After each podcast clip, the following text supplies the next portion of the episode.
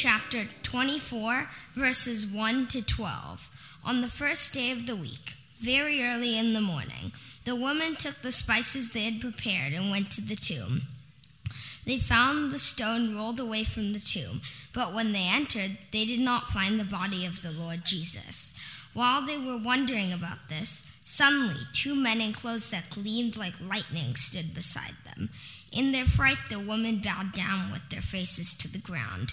But the men said to them, Why do you look for the living among the dead? He is not here, he has risen. Remember how he told you while he was with, still with you in Galilee? The Son of Man must be delivered over to the hands of sinners, be crucified, and on the third day be raised again. Then they remembered his words. When they came back from the tomb, they told all these things to the eleven and to all the others. It was Mary Magdalene, Joanna, Mary the mother of James, and the others with them who told this to the apostles. But they did not believe the woman, because their words seemed to them like nonsense. Peter, however, got up and ran to the tomb. Bending over, he saw the strips of linen lying by themselves and he went away, wondering to himself what had happened. The word of the Lord.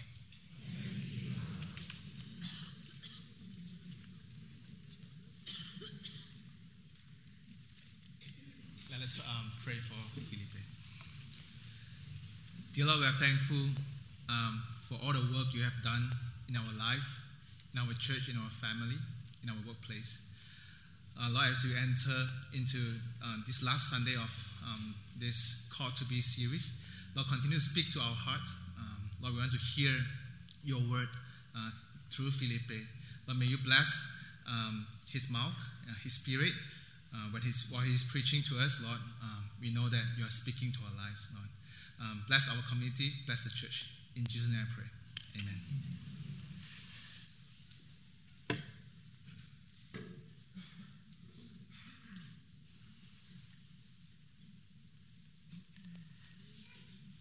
Have you gone to an amusement park? Or do you like amusement park? I like amusement park. my wife doesn't like much. But uh, my favorite rides are those that take your breath away. Know, like roller coasters or the elevators that drop you from a free fall. Those are my favorite. Those rides make you feel that your heart is going to jump out of your mouth. Interestingly, that's the same feeling that I get when I receive bad news. When someone in the family passes away, when you get an unexpected diagnosis, when someone close to you gets into an accident, that, that feeling of your breath being taken away, the feeling that your heart's to jump out of your mouth or all your strength and energy is being drained out of your body. And I think that's how Mary might have felt when she got to the tomb. In the sermon series, we have had the opportunity to journey with Mary and her interactions with God, Jesus, and with people. And in those interactions, we are able to see how God is inviting us to join His redemptive work in our lives and in our community. And today I would like to share with you how God is calling us to live with hope despite the circumstances in front of us. In this passage that James just, just read for us, Jesus had died on Friday, then was Sabbath when the Jews rested, then on the third day, Sunday morning, Mary and the other women, uh, they went to anoint Jesus' body, which was customary um, at that time, part of their burial, burial uh, ritual. You go and you anoint the, the body of the deceased. Arriving at the tomb, they cannot find the body. The body is not there. And I would like to park our car here, like to pause and to freeze like a movie, you know, when, when they freeze the scene and they're silent and the camera goes around like this, showing the background, and uh, they go like 180 or 360 sometimes. I I would like to, to stop here in this scene where Mary and the other ladies are there standing before the tomb and there is no dead body. Jesus' body is not there. Can you picture, can you imagine Mary there in that situation? How, what, did she feel? Hopelessness. And I want to explore to, with you the sense of hopelessness. Think with me about the whole Mary narrative. God visited her at the beginning and told her that she would give birth to a son and he would be the liberator and the savior, right? And after much struggle and find place for this child to be born, finally they find a place in a manger and the child was born. Then angels and people from everywhere come to visit them as a sign that this, this is the Son of God. Then this kid, this boy, grows and starts to perform miracles. He turns water into wine, he heals the sick, gathers disciples, and a multitude of people start to listen to his teachings. And now he's dead. Her son is dead. This is, is so unnatural. A parent should never bury their child. Do you know the pain of a mother or a parent when they have to bury their child? I can't, I cannot imagine, I cannot picture that pain. And here is Mary burying her son. Again, can you imagine her pain? And that, that's not all. She, can, she cannot even give a proper burial for her son because someone took her body, his body, sorry. His body's not there. There's no closure for her. And now, think with me how is she supposed to believe in all the promises that she heard from God? All the signs that she saw, the water turning to wine, the miracles, the ministries of the ministry of Jesus. How, how is she believe how is she supposed to believe in God's promises when her son is dead?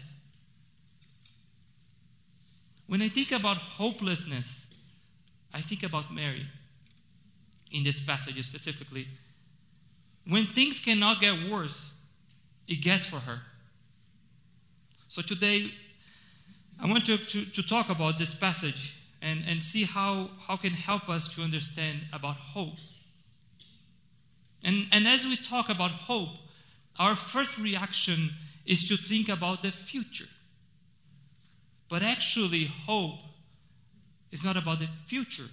Hope is about the present. Hope shapes the present. It does touches the future, but only to fill the present with meaning. As Eugene Peterson says, hope is a response to the future which has its foundation on the promises of God. We build our hope on the promises of God. I know that some of us, we were taught that the future is something that you plan for. So we try our best to be prepared for the future. We save money, invest our assets, get ready for what's coming. We have contingency plans, try to anticipate, and then we hope for the future. The problem with this is that planning takes place of hope, and the two things get mixed up and confused. So let me explain to you the difference of planning and hope. Planning is working out of your presentness and moving that into the future, trying to control the future, to anticipate, to be ready for. While hope doesn't know anything about the future and believes in the promises of God. It is God's action that we are anticipating. It's not that we become naive we do make some provisions for a few things in life. But we, resi- we resist the temptation of trying to be God, to control the future. And based on the promises of God, we release the future with open hands and we say, Your will be done.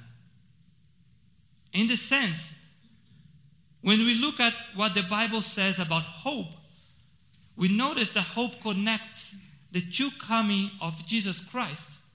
In the Old Testament, the hope was the coming of the Messiah. That was the promise of God. He promised the Messiah. Then, when we read the New Testament, we are always looking at Jesus' first coming, which means his birth, life, death, and resurrection, and his second coming. Again, promises of God. So, between the first coming and the second coming of Jesus, we participate in this hope. This hope gives meaning to our lives and gives meaning to the present. This hope pulls us into the presence of God. And in Christ, hope does not disappoint us.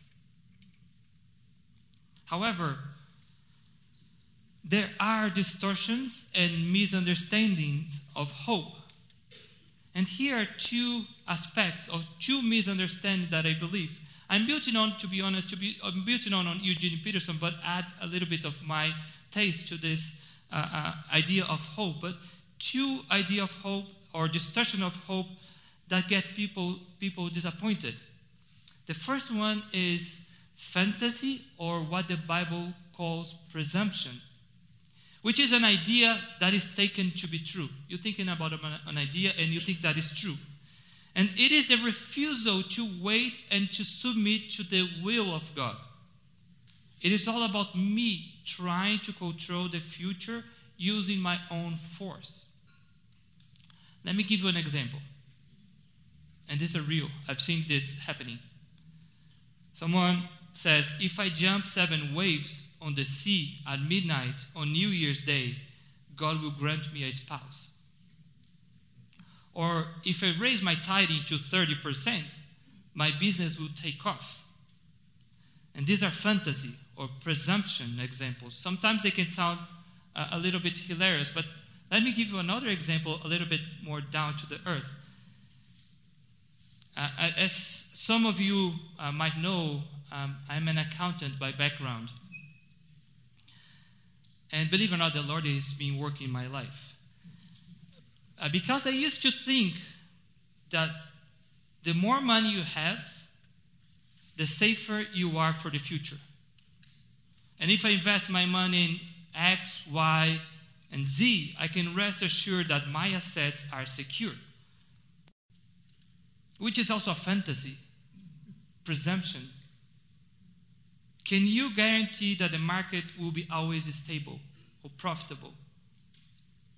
Housing market, stocks. You know, you know that in a snap of God's finger, the market can crash. That's one misunderstanding of hope.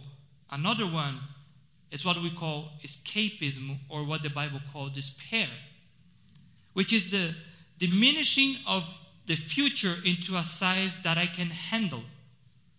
You go to the other extreme of the spectrum. You retreat, you escape, you give up, you avoid reality.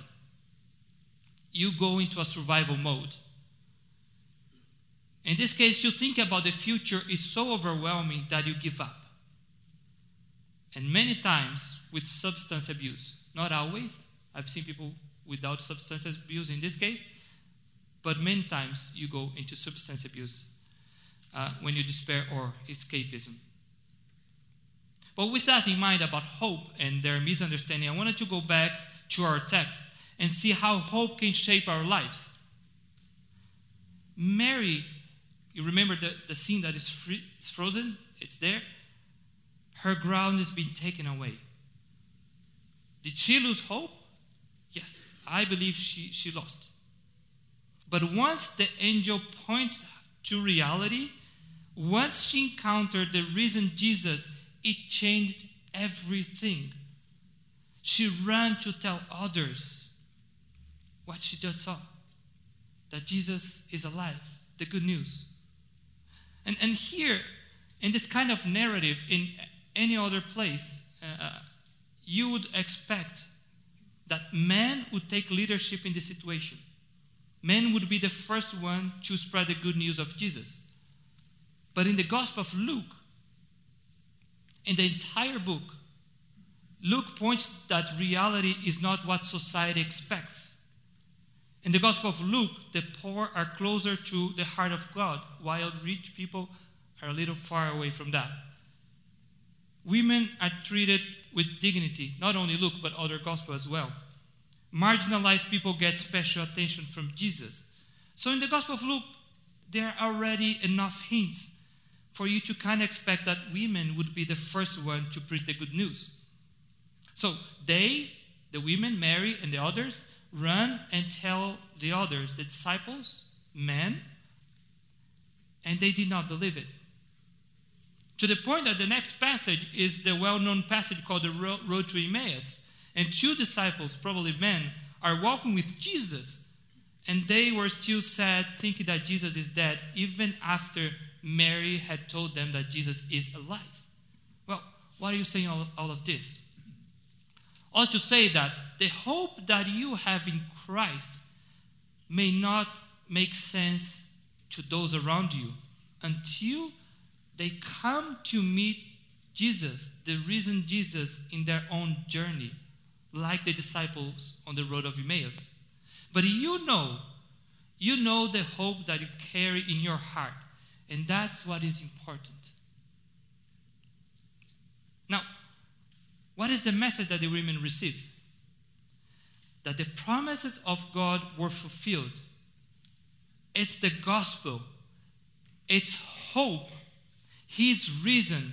Death has not the final word. And we are called and invited to participate in this hope, in this reality that Jesus is alive and he will come back again. We are called to live our lives in light of this reality. Today, you might have come to church with many questions about your future, your health, your children, your spouse, your job, your financial situation. And as I mentioned earlier, hope does not know anything about the future, but believes in the promises of God. In the promise that Christ is risen, He has defeated death, and He will come back, and we will be resurrected in new bodies. No matter what lies in front of you sickness, illness, abandonment, family challenge, mental health, death, unemployment, financial struggles. No matter what is in front of you, we hold on to the hope in Christ. We hold on to the promises and to the reality that Jesus is alive. I know And this, this sermon I preach to myself. I know that sometimes we would like to have answers to our dilemmas, to the challenges, and we would like to have at least, at least a little bit of control on what is going to happen tomorrow. But I believe that to live our lives in hope is to let it go of the false sense of control. It is to face the future with open hands, with the assurance that He lives. Death has been defeated, and that Jesus Christ will come again.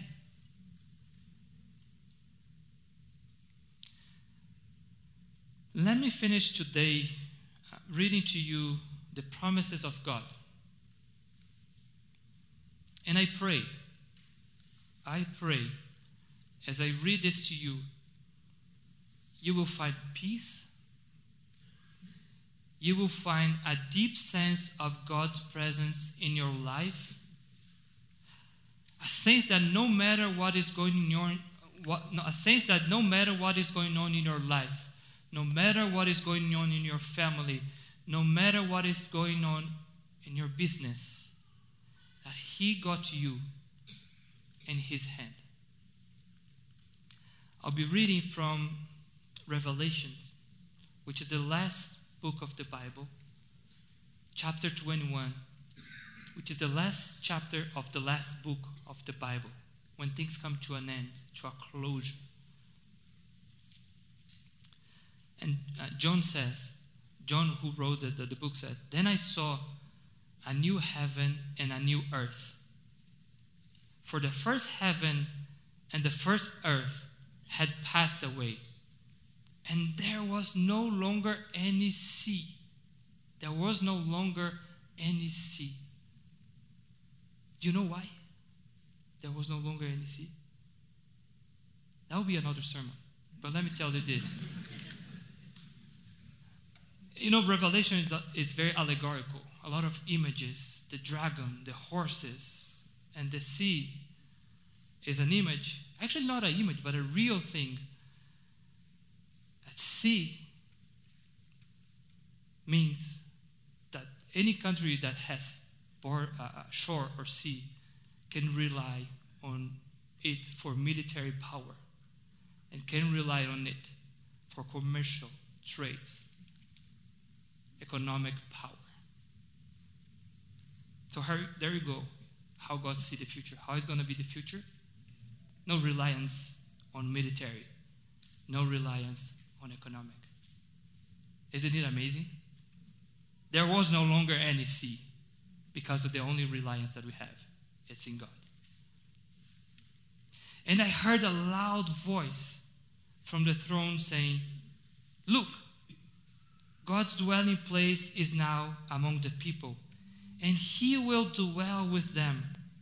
They will be his people, and God himself will be with them and be their God.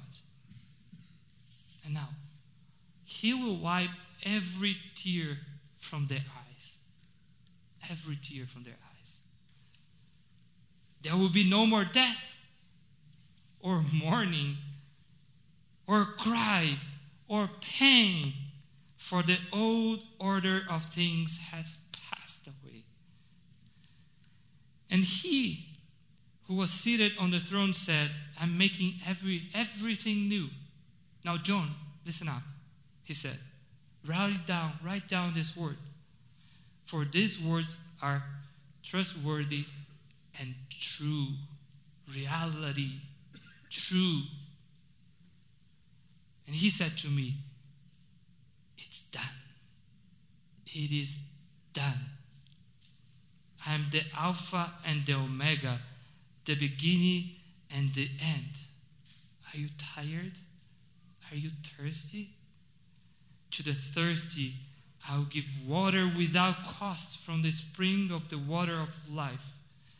And those who are victorious will inherit all this, and I will be their God. I can hear Ruth Miller saying now, Hallelujah, Hallelujah. And they will be my children. Bless you.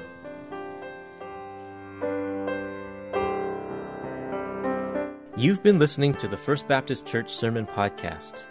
For more sermons and information about our church's services and programs, please visit firstbc.org.